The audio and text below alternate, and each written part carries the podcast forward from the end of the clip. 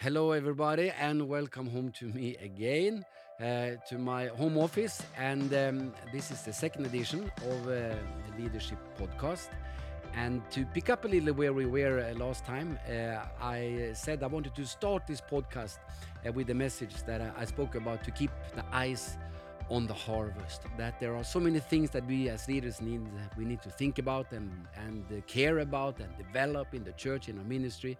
But I said there is a fundamental drive that we see in the life of Christ that is so important, that this is the drive in my life also, and that's the love for the world and um, the love for the people who don't know God, and the desire to, to bring salvation to people around us. This is why Christ came. He came to seek and to save that was lost. He came not only for me, he came for every man in this world. And we need, as the Church of Christ, we need to have this love and this compassion that Jesus had to reach people and to bring them from death to life, and, and never lose that. Whatever other things we are doing, that we must never lose the calling to be the light of the world, to be the fishers of men, to be the ambassadors of God in this world. So, and I want to continue today and say some words about a word that uh, that really has fascinated me, and that's the word harvest. This is a word that the Bible is using.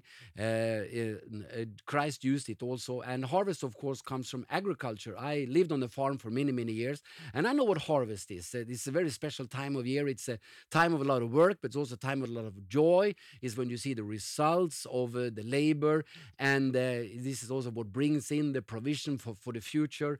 And uh, Jesus could have picked a lot of other experiences when he spoke about people, when he spoke about uh, the, the world, but he he picked the word harvest. And of course, when he did that, he he meant something with this. Like, for example, here in Matthew chapter nine, a uh, very, very well-known passage from the Bible, speaks about how Jesus was traveling, spe- speaking, preaching, and healing people. Uh, and it says in verse thirty-six, "But when he saw the multitudes, he was moved with compassion for them, because they were weary and scattered like sheep having no shepherd. Then he said to his disciples, 'The harvest truly is plentiful, but the laborers are, are few. Therefore, pray the Lord of the harvest to send out laborers into the harvest.'" Three times here he uses the word harvest. Why does he do that? What what does he mean when he uses the, the word? And um, let, let's think a little about it. Okay, if you use that word, Jesus, I as a leader, what can I pick up from your heart? Uh, why do you speak about the world as a harvest? So let me just mention a couple of things to you that I believe can inspire you also to be the kind of leader that um, Christ has called you to be. And um, and f- first of all, uh, if uh, Jesus looks on the on this world as a harvest, I need to do that also. Uh, when Jesus, a harvest means that there is something that needs to be gathered. There is something that needs that that is ready. Uh, there is something that needs to be brought in, and uh, this is how Jesus looks upon looks upon the world, and that's the way that I must look upon the world also. What's this world about? All these nations, all these people living here. The world, more than anything, it is a harvest field, and we are here to reap that harvest for eternity. This world as you see it today will not last. It is here for a time, and then it will vanish forever. But right now, the most important question, more than any other political question, more than any other moral question, more than anything we can think about, the most important question is, what about eternity? That's how Jesus looked upon this world. And uh, if you look with me in Matthew chapter sixteen, uh, and in verse, uh, verse uh, twenty-six here, uh, we have another well-known uh, statement by uh, by Christ. Uh, he says, uh, "For what profit is it to a man if he gains the whole world and loses his own soul?" And this has for me, me been a cornerstone in the way I think as a pastor. Okay, Jesus takes the whole world with everything, all the sport events, all the riches, everything you can think about, and he takes the soul of one man. And he says, what is most important? The soul of that man. And that perspective, even though you, you, you can say, yeah, I know it is true, but that perspective ne- needs to grasp our hearts. Yeah, that's how important this is. And that perspective must, must be a part of the way how we think about being a leader in the church. Because like uh, whatever a man attains in life, if he succeeds at work, if he is healthy, never serious sick, and lives a long, long life, if he has a happy marriage, good children, but loses his own soul, he has gained nothing according to Christ. And uh, that understanding of the world makes the world, first of all, the harvest field, more than a place where people can blossom, people can be happy, people can succeed. More than anything, the world is, first of all, it's a harvest fields that needs to be gathered. And uh, this is how the church must think about the, the place we live and the, and the people around us. Uh, there is a, Jesus told a story or, or a parable in Luke chapter twelve that, uh, that is really, really challenging. To me, this is most one of the most challenging places in the New Testament, in all the what Jesus taught and, and learned. And he told about this uh, rich man that really succeeded. He was a success in this world. His neighbors, his relatives, and the local newspaper would praise this man. Uh, he, his business or his farming did really, really good. And uh, uh, he... He say, Jesus uh, quotes this man in verse nineteen saying, "And uh, I will say to my soul, soul, you have many goods laid out for many years. Take your ease, eat, drink, and be merry." And so, so, so far, in the eyes of the world, this is a success story. Wow, he, he did good. He succeeded with his company. He succeeded with his career. And now he has stored up a lot of things. He can, he can enjoy being a pensioner. He can care for his children. He can pay for his grandchildren's education. It's a good story in the eyes of the world. But this is the thing for you and me who are pastors and leaders. But it's not a success story in the eyes of God. Jesus continues. But God said to him, "Fool." He, Jesus turns everything around and he says, "Fool, this night your soul will be required of you. Um, will be required of you. Then whose will those things be which you have uh, provided? So is he who lays up treasures for himself and is not rich toward God." And um, this story just puts the world in the right perspective. Doesn't mean, of course, of course it's good to have a good career, have a good life, to be healthy, to provide for, for, for your children. But there is, but as Christians, all this, all, all these things without God, they become meaningless. Life is not about, like this man said, having many goods. Or use the expression, take your ease, take vacation, enjoy, kind of enjoy life, go places. Life is not about that. Or um, uh, as he also said, eat, drink, and be merry. Gather your friends, enjoy a good evening, go to bed feeling happy. Life is not about that. Life is about God and eternity. All these things, they have their, their saying, they have their play, place also, of course. But Jesus puts all these things in a, in a frame. And uh, so when God looks on our earth, what is the earth to God? It's a harvest field. And that's what it needs to be to you and me also, who are leaders in the church. More than anything, and first of all, we need to understand every person around us, he needs Christ because he is on the way to eternity. That's one of the reasons I believe Jesus used the word harvest. Uh, another reason um, that, that, that if you go back to this uh, saying is that uh, it says that in, in verse nine that uh, Jesus was, uh, he was moved with compassion um, when, when he said that. And uh, compassion and the harvest belong together. Rational arguments and, and logics will never move the church. We need something divine to be the church that God uh, wants us to be. We need something that only he can give, and that is the compassion of God for the harvest and for the sinners. And uh, this, this makes us dependent upon the Lord. Because even if I say to you what I just said now, and you mentally understand, yeah, I'm Matsula, I know it is like this, I know the world is a harvest field, that is never in, enough. Your heart must burn. You and I must feel what Jesus felt when he, when he looked around and said, the harvest is plentiful. And uh, this compassion is a work of the Holy Spirit inside our, our heart. This is something that only God can give us. And this is something we need to long for. We need to pray for. First of all, to me, as a senior pastor and to the other pastors and leaders in our church, and then for every church member. God, give this, give this to us, because just to logically understand this thing is not, is not enough. We must feel what you feel. When we look upon the life of Jesus, we see this uh, thing coming back again and again. He saw someone and he was filled with compassion.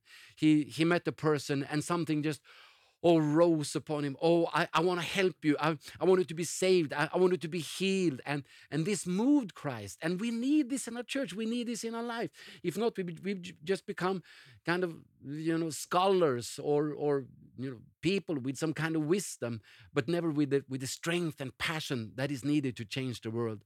And when Jesus told stories, in several of the stories he told, his aim was also this compassion. When the story of the Good Samaritan, who was he? Well, he was maybe some kind of, of businessman, and what's special about him? Well, nothing, until he sees this man, and suddenly, when Jesus tells in the story in Luke ten, and when he saw him, he was moved with compassion for him. Oh, something rose up against him and said, I want to stop. I want to talk to this man. I want to help this man. The compassion, you know, made him do what he did. And the same in the story of the of, of the prodigal son, when he came home with all these questions, oh, what will my father say about me? When the father saw the son, compassion filled him. He ran to him, he fell on his neck, Jesus said, and he kissed him. And this is a quality that we need. Jesus told the story in Matthew eighteen about the servant. He owed the king ten thousand talents and he couldn't pay it. And he was on the knees before the king and said, be patient with me. And the king looked at this man that um, actually he owed him all this money. And Jesus said, and compassion filled him and he forgave him. We need this, and we need to pray for this. You need to pray for this. I, I need to pray for this. We, we need to bring this up in the church. We need to say, God, we can't do this without, without you. There is a harvest field, but it's not enough to know about it. We need the Holy Spirit, and we need you to warm our hearts so that uh, in situations when we meet people, or when we, when we pray, or when we move around in life, that we can have this, this ability, this quality also, that something can just raise up inside of us. God, God's love, God's compassion for the very person that is inside of me. This is what can also move me to really minister to him also. And um, and uh, time for one more, th- one more thing also uh, regarding what Jesus said about the harvest. Uh, He said to the disciples, the harvest is plentiful. And I, as a pastor, I thought, why did he say that? Uh, why did he say that the harvest is plentiful? Well, he could have said that there is a harvest there. Uh, and, uh, well, he said that because the disciples probably thought too small. They had some kind of uh, thinking about what Jesus could do, what he wanted to do, and Jesus just needed to increase their faith. And he said, guys, there is more than what you think. You maybe think that you are a group now, or twelve, or seventy, or one hundred, or how many were following Jesus. Of course, we don't know the exact number. They were coming and leaving all the time. And, uh, and Jesus said, there's more than that. Yeah, maybe there's a move in Israel. Now, maybe Israel, uh, you know, many people will, will believe, or maybe they even thought, well, maybe all of Israel will believe. But Jesus said, no, it's more than that. Guys, it's the whole world. The harvest is plentiful. And among us also, even though maybe Maybe what the group you lead is a very small group, you can still have the heart of Christ. You can still embrace the world and believe, yeah, the harvest is not small, the harvest is plentiful. And I I, I believe we need to be like this, even though we understand where we are, even though we understand the steps that we need to take now, you know, so, so we can be rational in what we are, what we are doing, and we cannot uh, overstep or, or kind of do things that that we're not ready to do today. We still need to have this heart for the world that, that Jesus had, and still really believe also that, that uh, and it is important for us as leaders to have this inside of us, no matter if you walk, what is a big church, what is a small church, it all depends with whom we compare, but we have this great picture of the world and the harvest inside of us, because people need to to see faith when they look upon you. Pe- people need to need, need to believe and feel, wow, this is going to end good, because it's going to end good. God will have the final word, uh, the, the final word. And even in in uh, circumstances where where we maybe are under attack, where we feel that things are not moving in the way in the way we Uh, we believe we still must be these kind of leaders that carry inside of us, God is going to do something wonderful in our generation, in our land. And I'm a leader here to make way for that. Um, I live and work in Moscow, and um, our church, uh, well, we have, you know, some some thousand people in uh, in our church, and maybe someone said, "Oh, this is a big church." Maybe someone says, "Oh, this is a small small church." And um, you actually we don't need, need to think either that or that. We just need to believe that there is truly a big harvest in Moscow and its surrounding. There are seventeen million people living. Someone needs to believe here. Someone needs to believe for them. Somebody needs to believe that, that we can keep on growing, that we can keep on reaching more people. Doesn't mean that I say to the church tomorrow, "Oh, we're going to be one million people at the end of the year." Things like this can be very, very stupid. It just creates the, the distance between you and the church, and people lose lose faith and, and re- respect for you. You don't need to make claims that, like that, but you can always say there is a plentiful harvest. You can always look at the crowds the way that Jesus uh, uh, Jesus did, and not say, "Oh, there is a little harvest. I don't know how this is going to be." But you can look with the eyes of faith and let that faith also flow from you to the people that are listening to you, the people whom you lead right now. And then God will move around us, and He can do the incredible thing. Because you and I as leaders, we have this infinity, this endless thing inside of us that God is, that God is endless. He can do what we believe, but He can do more than what we believe also. Let me let me end by telling you telling you a story that it's kind of a fascinating, just historical fact from the days of, of Columbus. And in Spain, they had this coin that they that they printed, and there had this, uh, uh, and it was a coin of, of Gibraltar, this uh, uh, place between Africa and uh, and Europe. Uh, this strait where, where ships could pass, and because this was the last thing that they knew of the world, and there was a picture of, of Gibraltar, and it was written "Ne plus ultra" in um, Latin, and that means nothing beyond. Uh, when you pass through G- Gibraltar, there is nothing to see. There is just the ocean, and there is nothing more. And they had this coin, and then one day Columbus discovered America, and and came back and said, "There is something beyond, there, there is something more." And then when they looked at these coins, they thought, well, well we have to change, change these coins. And they did that. And instead of this tec- text, "Ne plus ultra," which means nothing beyond, they uh, put the text "plus ultra," which means there is something beyond. And uh, that's actually became a really cute story and a wonderful illustration of you and I as a pastor. Whatever you can think of, God can do that, and He can do more. Whatever we can believe for, God can do that, and He can do more. God is endless, and He, he created us to work together with Him. And how many, many people can be saved in Moscow? Well, we have our, our goals that we set in front of us, but I, at the same time, I serve Him who is infinitive in power, infinitive in love, infinitive in glory, and He can do anything. And uh, that is what inspires me as leaders. And that also when I stand in front of, of people, they all need to lift their eyes. They all need faith. They all need to believe that God can do wonderful things through them also. And let us be leaders, leaders who really are leaders of the harvest. Leaders who see the world the way that Jesus sees the world. For Him, the world is just more than a playground, a place of human success. The world is a harvest field.